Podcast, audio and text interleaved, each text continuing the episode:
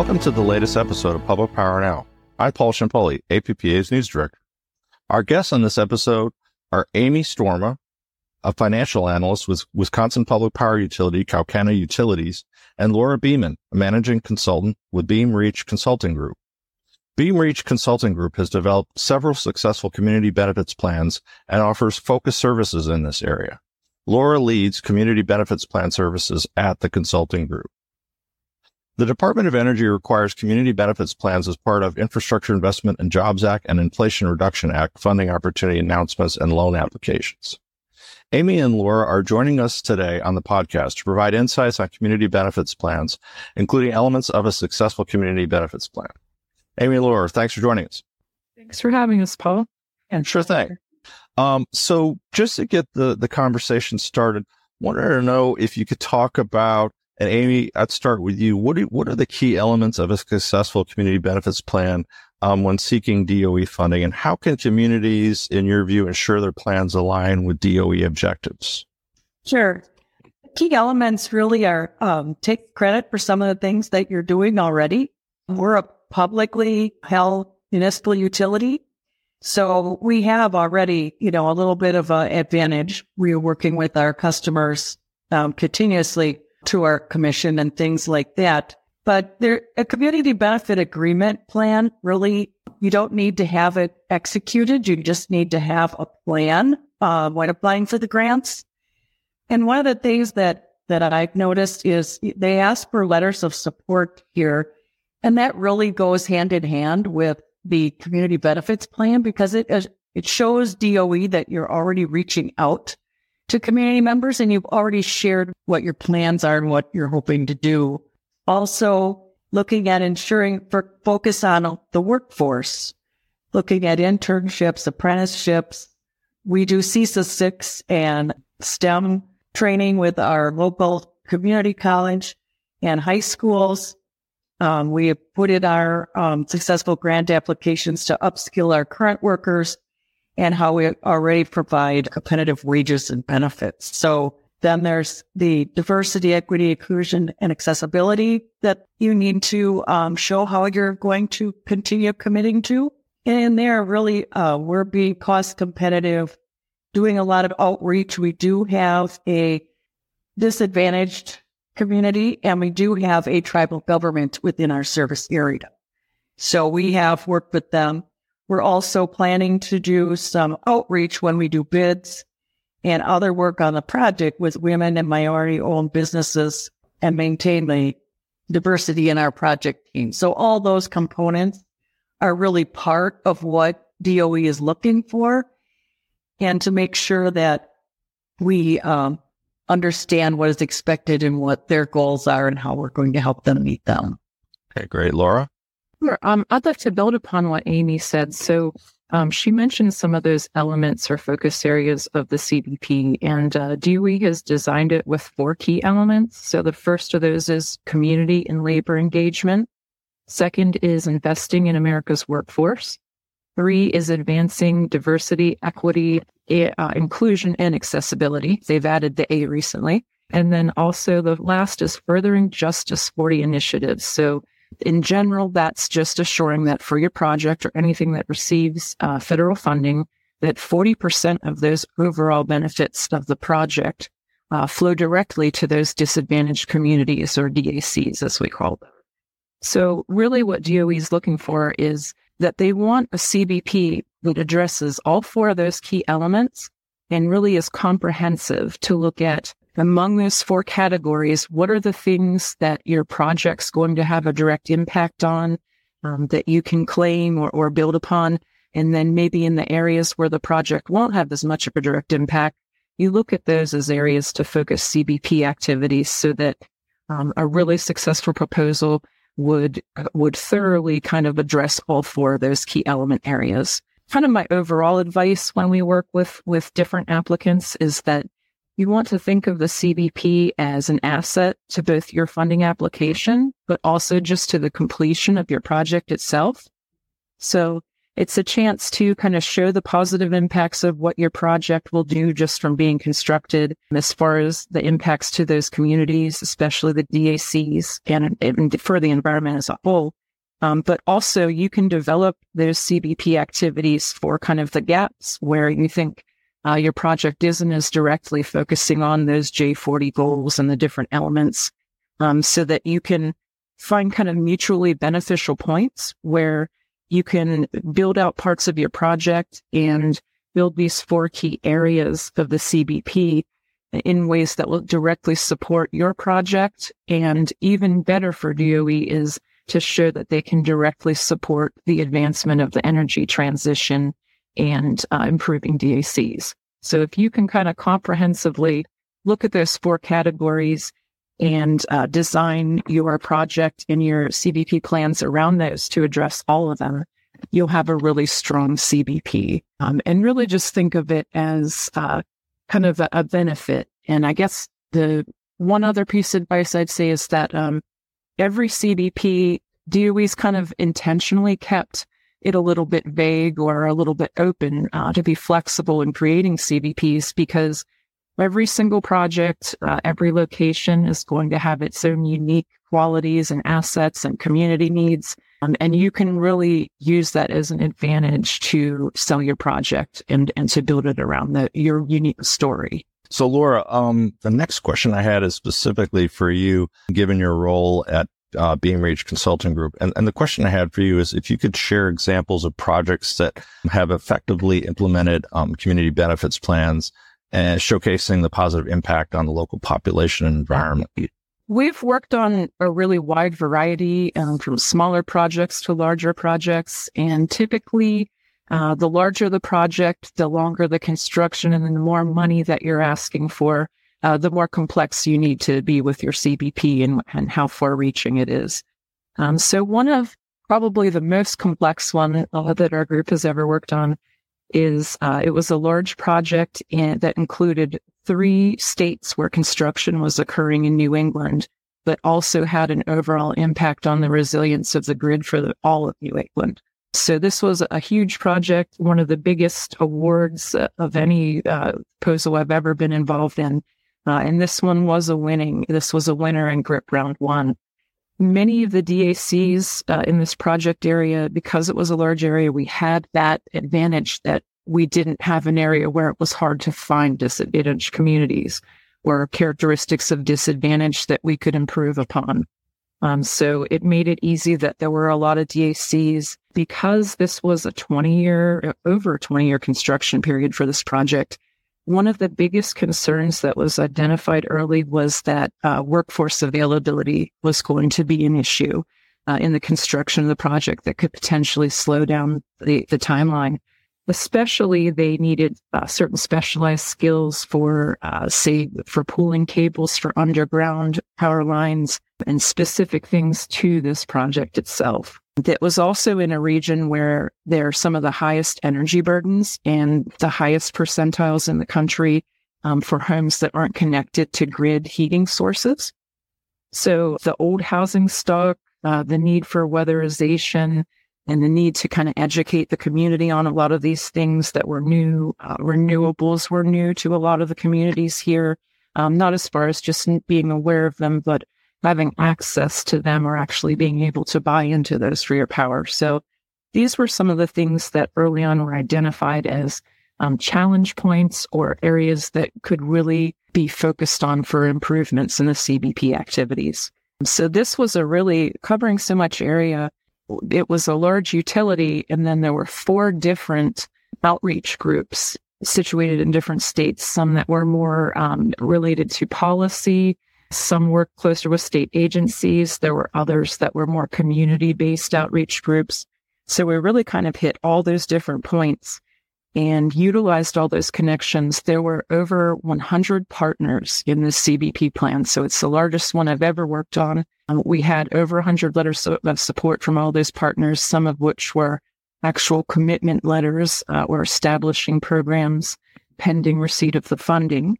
But what they did was to really look at every step of the project and where would we need to fill in gaps to kind of support it. So being that workforce and energy conservation and weatherization, energy burden were kind of the biggest uh, issues in this region.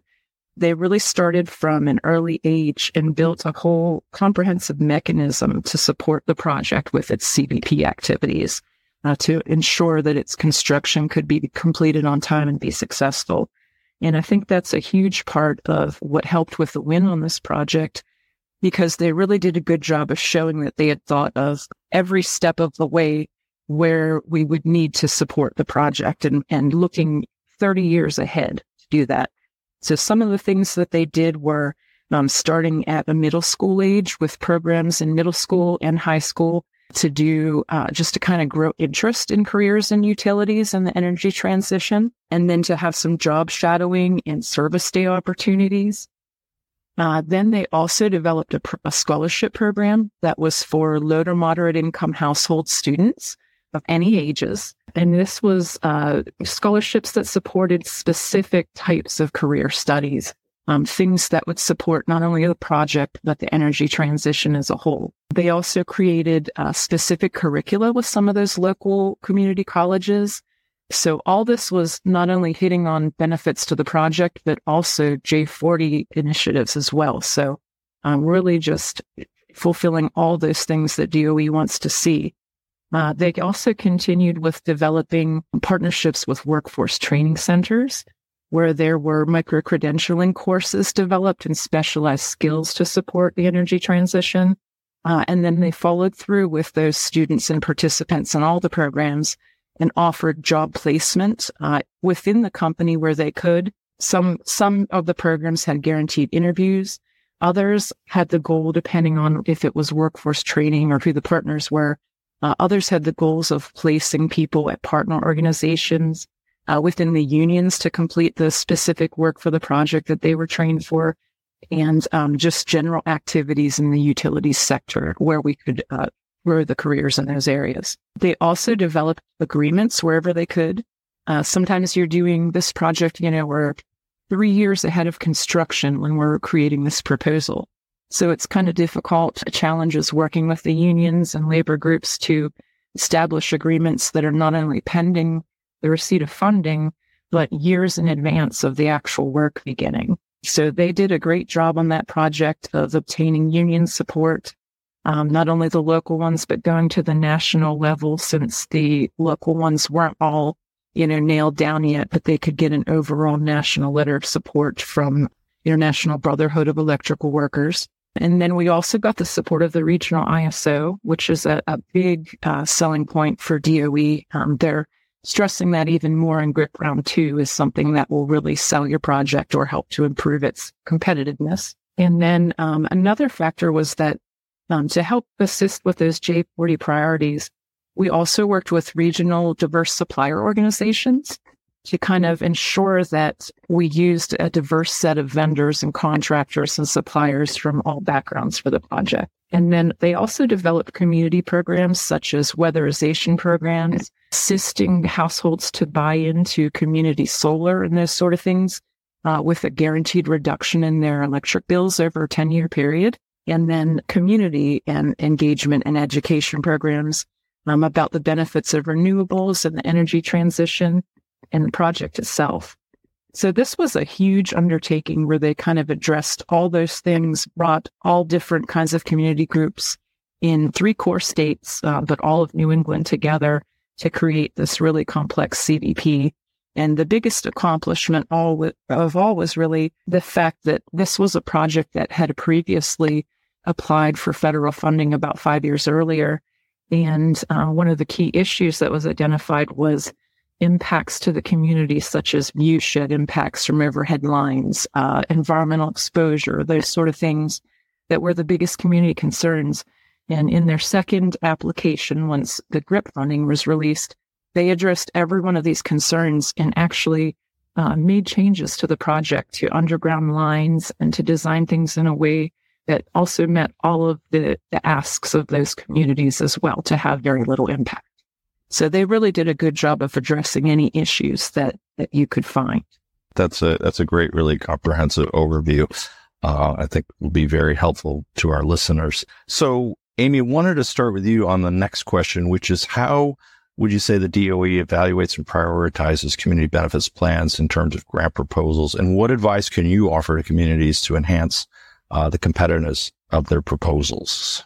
As far as the um, DOE evaluation prioritization, they really do put a strong prioritization on this. As Laura was describing the intricacies of all of the making sure each stage of the project and each component part of the community benefit plan is addressed, they really do look at it that way. As with our successful grant award, we did have to go through that same thing. So, and now that we're working with DOE directly, they are, we have a special an individual who is working with us just on CBP and then the grant construction is, is separate.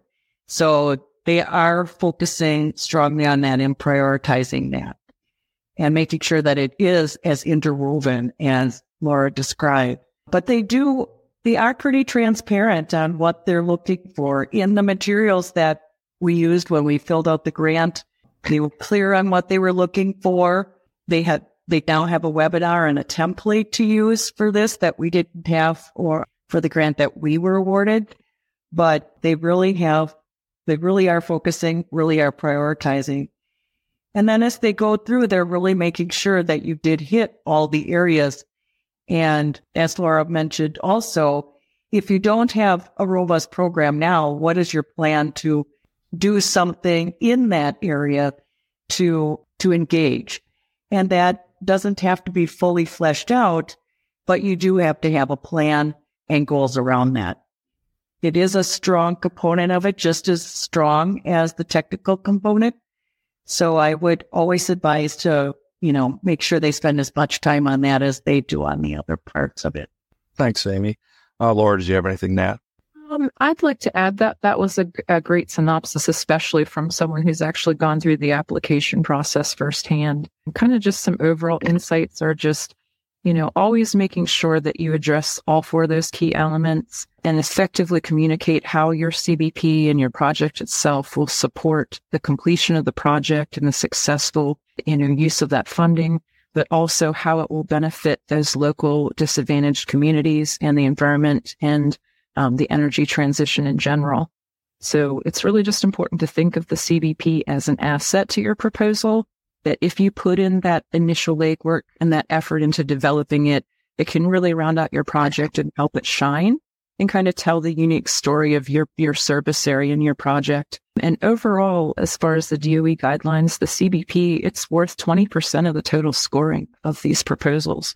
So that's a big deal because in the past, um, I've been writing grants and proposals for about 25 years. And in the past, these, these topics have always been present in applications, but they weren't as big of a component that you could use as an advantage in your application. Um, and not only to the, to getting the award, but in ensuring the success of your project later if you design it right and really do that brainstorming at the outset. So I just wanted to run through really quick what those eight J40 policy priorities are that are, that are the goals to, to improve upon or advance. And those are things like decreasing energy burden for DACs, decreasing environmental exposures and burdens in DACs, um, increasing the parity of clean energy technology access and adoption for all, increasing access to low cost capital in DACs to work in, in clean energy areas, and also increasing clean energy enterprise creation and contracting. Then also in, increasing just the jobs themselves, you know, creating quality, high paying jobs, uh, and kind of developing a job pipeline and a whole mechanism to make sure that you have people with the skills, training people where needed um, to support your project and the energy transition as a whole. And finally, to increase energy resilience, especially for those disadvantaged communities that are often um, the hardest hit and, and less likely to have backup sources, generators, things like that. And then the, the goal that's always the hardest in all these proposals to, to hit is, uh, increasing energy democracy. Uh, because we have worked on some projects where there were community solar or wind projects, that sort of thing. But in most of them, uh, the case to be made is often just that by really engaging the community in that project's design, in changes to it, and keeping up a continuous conversation throughout the life of the project to make sure that you're still on track with meeting the community's needs and reducing mitigating impacts to them wherever you can. Um, that's the most important part to try to help them kind of feel like they can buy in on the project and that they're part of its success and ownership as well. So those are some of the ways that we show those, you know, develop those goals typically. Um, to be more competitive, though, developing the CBP just kind of as a vehicle to support both the needs of the project and the communities and overall energy transition is very important. And one of the, the first things that I uh, kind of insist upon is that there's eight policy priorities. That's a lot to talk about, and they're very specific, but I think that the CBPs that directly address those eight J40 policy priorities and say, hey, for each one of these, this is how our project or our related CBP activities is going to improve upon that and have a, a, a great impact on the community and in, in uh, supporting the energy transition. If you do that and really cover all of them, and most projects still have one, you know, especially that energy democracy one where there's one that's more difficult to address or to have a big impact on. But, um, you know, just to be honest and say where you will have the impact, where there are challenges, that sort of thing, but to show that you've really done their job of brainstorming and planning this out to support your project long term. That's really where uh, where I think DOE is looking for those sort of things to all be uh, comprehensively covered. Now, Laura, you you mentioned among other things in that in that response, engaging the community, which is kind of a nice segue to to my next question for both you and Amy is and that's specifically what role the, does the community engage, does community engagement and collaboration play uh, in terms of the development and execution of effective community benefits plans for energy projects? Uh, Amy, did you want to respond first to that question? As we've been talking, community engagement a collaboration with different groups and different businesses, depending on your size and whatever. We're a smaller community. We have all of our large businesses work with us. Our project is a grid resilience project and uh, microgrid and battery storage. So it's really um, adding resiliency to the grid, which is, you know, strong need as we get adding more demand. So engaging all those groups, we've engaged with the tribal government. Our DAC is actually in our downtown area, right by our corporate office. And we've done um, in the area where we're doing this project, creating a microgrid, the disadvantaged community area and the all the emergency response agencies are all in that area. So that's how this microgrid really became important because it's not only serving resiliency during good times, because it will watch the grid for any anomalies, it also, when there's an outage or bad weather, other things, it will monitor and adjust and reduce the number of people that are actually hit with this.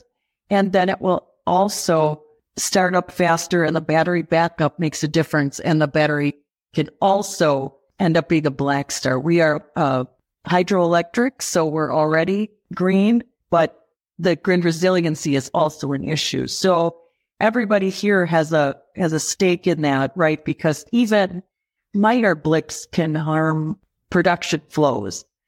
So it, it's really important to get business, community leaders, your chamber of commerce, because you can also get people looking at, you know, people that are coming in, businesses that are coming in that can help your community grow and make sure you can help everyone do better faster.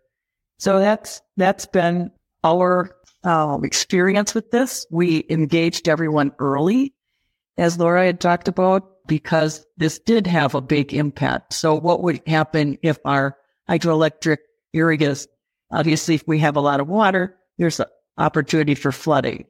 So what would we do? How would we help everybody be able to recover from that? So all those conversations were instrumental in us putting this all together and making sure that the community was involved, felt heard, and now they will be part of it on the back end as well. Thanks, Amy. Uh, Laura, do you have any uh, additional comments? Sure. Yeah, I'd really just like to build upon Amy's great comments. Um, the fact that you just need to start as early as you can and engage as many community organizations and municipalities and counties and local government and different groups as you can as early as possible. And I guess one difference is that uh, sometimes in these types of projects, when you have public listening or input sessions, it's more so presenting, hey, this is what we plan to do.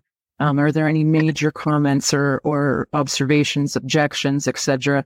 But in these projects, you really want to look at it in a little bit different way that when you're talking to the different groups and the community partners, that you think of them as true partners in the CBP or participants. The idea that everyone's going to benefit from this. We've got these mutual, we can not only more inform you about the project and learn if you have any objections, but we want to actually listen to you and develop some of our CBP activities around your needs and your concerns because this is beneficial for everyone if we work together.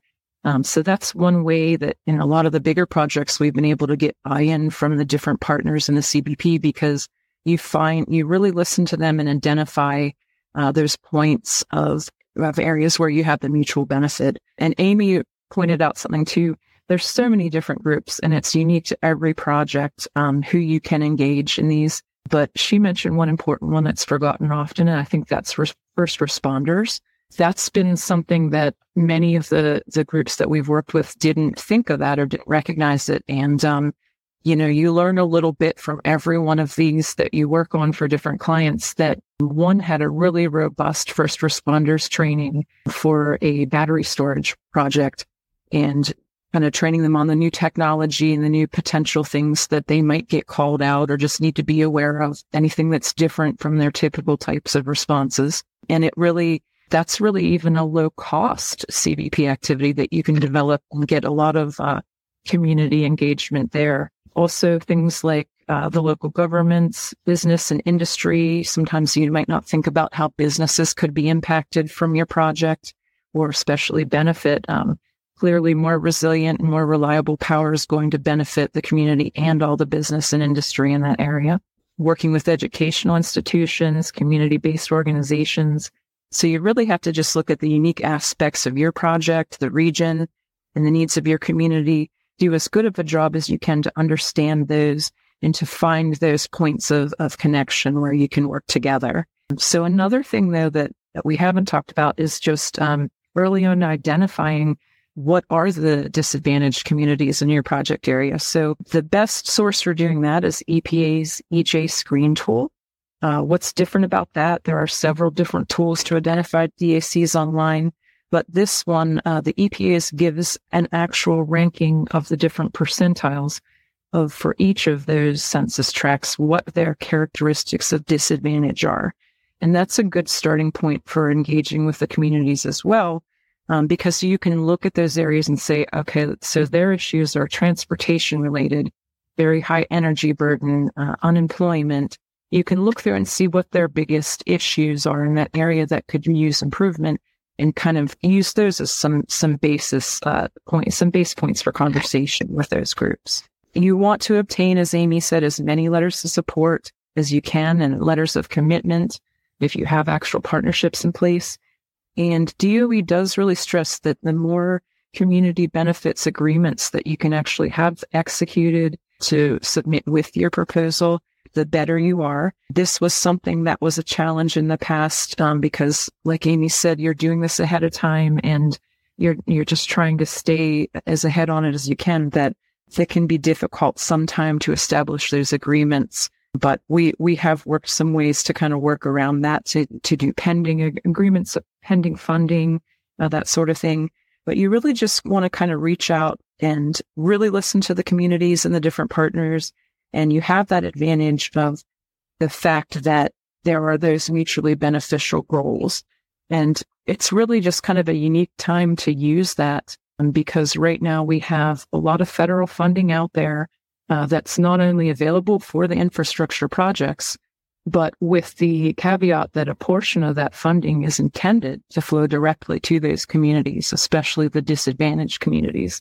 So you can actually look at it as uh, as part of your project, part of the selling point to take some of that that pending funding that to say that if you receive it, that you're going to create these programs and do, you know, as much as you can with it and show that you have a really good engagement and understanding of your community and, and what they would want to see. So my final question gets to specific challenges or common pitfalls that communities should be aware of uh, in terms of creating and implementing community benefits plans for DOE funded projects. And Amme, I would like to start with you in terms of uh, addressing that question. I think uh, what we've seen is not being thorough enough in thinking about, and I think Laura just mentioned this too, thinking about all the people that are impacted or could be impacted. And even if you think they might not be, and there's a big group out there, check with them because if you, if you miss an opportunity to work with a group, you may miss an opportunity to add something to the community through this construction project. We did that when, when we were looking at this uh, we had thought of all different kinds of projects. And then it came down to looking at emergency management, the disadvantaged community area and, you know, things like that just to really learn about this microgrid and Black Start and all these things to make sure that we have the resiliency. So it, it was interesting in engaging different people in different groups that it really led us from one project to another. So yes, the earlier you, you start, and you don't want to put a put the community benefits plan on the back burner because it can inform and help guide as much as it can be just part of the application. So it's it's really interesting to go through this process and really neat to work with everybody and, and see that the groups work together and learn from and you know build this thing and and then we're we're actually getting the grant and now taking it you know back to them and saying you know, you helped us get something and now we can all put it to use together and it's going to help everybody. So DOE is really looking for something that's complete. They want to be able to judge just from what you've said that you can do it, that it's already, you know, the old, you know, adage of shovel ready, but if they really are looking to make sure that you just haven't glossed over this, that you are committed to this and you have committed the research to it and put some boots on the ground and make sure that you understand what we're doing and where you're going with it. So that's, that's the hardest thing when you're also doing every other day's work and issues that come up and all that kind of stuff. But you want to do the project, you really need to, to stay focused and, and keep the resources on it as well. Well, thanks, Amme. Laura, did you have anything you'd like to add on this? Yeah, I think Amme did a great job of talking about the overall concerns. And I think I'd just like to add a few specific challenges or pitfalls that I've kind of encountered or seen other clients uh. So, um, one of the biggest hangups I think is just not being sure how to handle the whole J40 uh, policy priorities. And, you know, the, the issue is that uh, to ensure environmental justice, DOE or in all these federal infrastructure programs, they want to ensure that about 40% or more of the overall benefit of the project and all the related activities are directed at those disadvantaged communities. So sometimes it's a hangup that applicants will look at that and say, well, we're not giving 40% of the funds or this one focus point or this program. It's not 40% of, of, uh, you know, there won't be metrics to support that 40% of the effort went to that or the improvement. And you really want to be a little more, uh, look at the project as a whole and those overall benefits. Every of the, one of those four element areas or key elements of the CBP don't have to receive equal weight in that. It's all unique to your project. So you just need to think of it as an overall impact that you'll have. Uh, another one is just, um, you know, people just being there's been a lot of, um, I guess, people who have hesitancy or, or the CBP was the thing that they were really concerned about in their proposals this past year, um, because it was a newer concept, even though these topics had been addressed in proposals and grant apps in the past. It is a, its own standalone document and effort now. So it's a big deal. It's 20% of your overall score. And it's, you know, it's can really be something that can make or break your proposal. So Another issue I've seen is um, some projects where they really had a lack of DACs. Uh, they might have either had a small study area or service area, or just have an area where there were some DACs, but not a lot. And in those cases, for example, a good one would be for the areas where Amme and I are both located. If you're in a rural area, oftentimes rural areas uh, don't qualify, don't have quite enough threshold uh, passing characteristics of disadvantage to fully qualify as a DAC, but you can then look at that tool that tells you what their characteristics of disadvantage are that are most prevalent and kind of build upon those to make a case for that area being important in, a, in improving justice the initiatives overall. Uh, we've also seen, uh, we kind of touched upon this too, um, the fact that DOE really wants to see many CBAs or community benefits agreements established, uh, fully executed with your proposal where you can.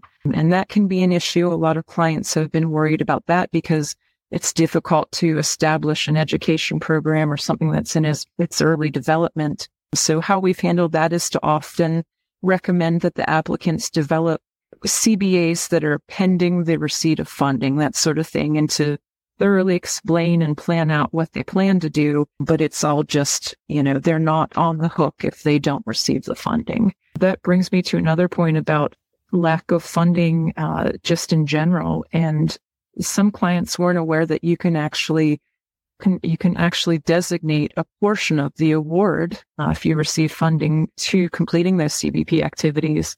Uh, and in this past year, we we worked on projects at Beam Reach that uh, typically range from about 2% to 10% of the total award um, being dedicated just to the CBP activities.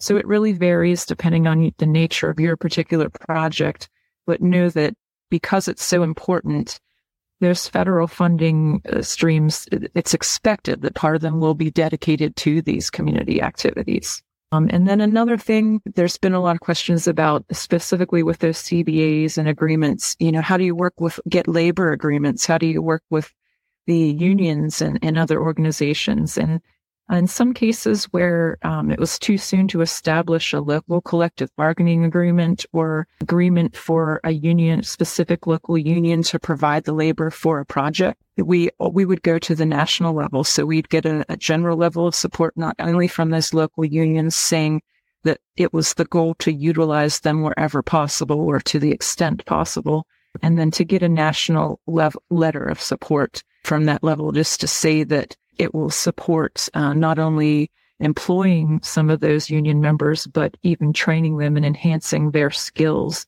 in uh, utilities type of activities. Uh, and then a final thing that I think is really specific to public power is that I think public power really has a unique advantage in these proposals because the CBP has become so important now um, and is, is 20% of the score because I think in, in working with public power in some instances, it's first thought of, well, you know, how are we going to create this whole CBP and all these new activities when everything that we do is serving the public? You know, public power is 100% public fo- and community focused. So rather than thinking of that as a challenge and we have to create all these new programs and new initiatives, kind of start, like Amme said, with the things that you have with your existing relationships and programs and initiatives and expand them or build upon them, uh, bring in more partners to be involved with them, and really just use that as an asset. I think public power really has a unique advantage to utilize those already existing community connections and being in the community and knowing it better than, say, an investor owned utility. So um, I really think that public power should look at that as a big advantage, their connections with the community and use that. Well, Amme and, and Laura, thanks so much for taking the time out of your day um, to participate uh, in the podcast. It's, it's obviously fair to say that there's been a lot of uh, useful information and advice related to CBPs uh, from this conversation. So thanks so much for taking the time.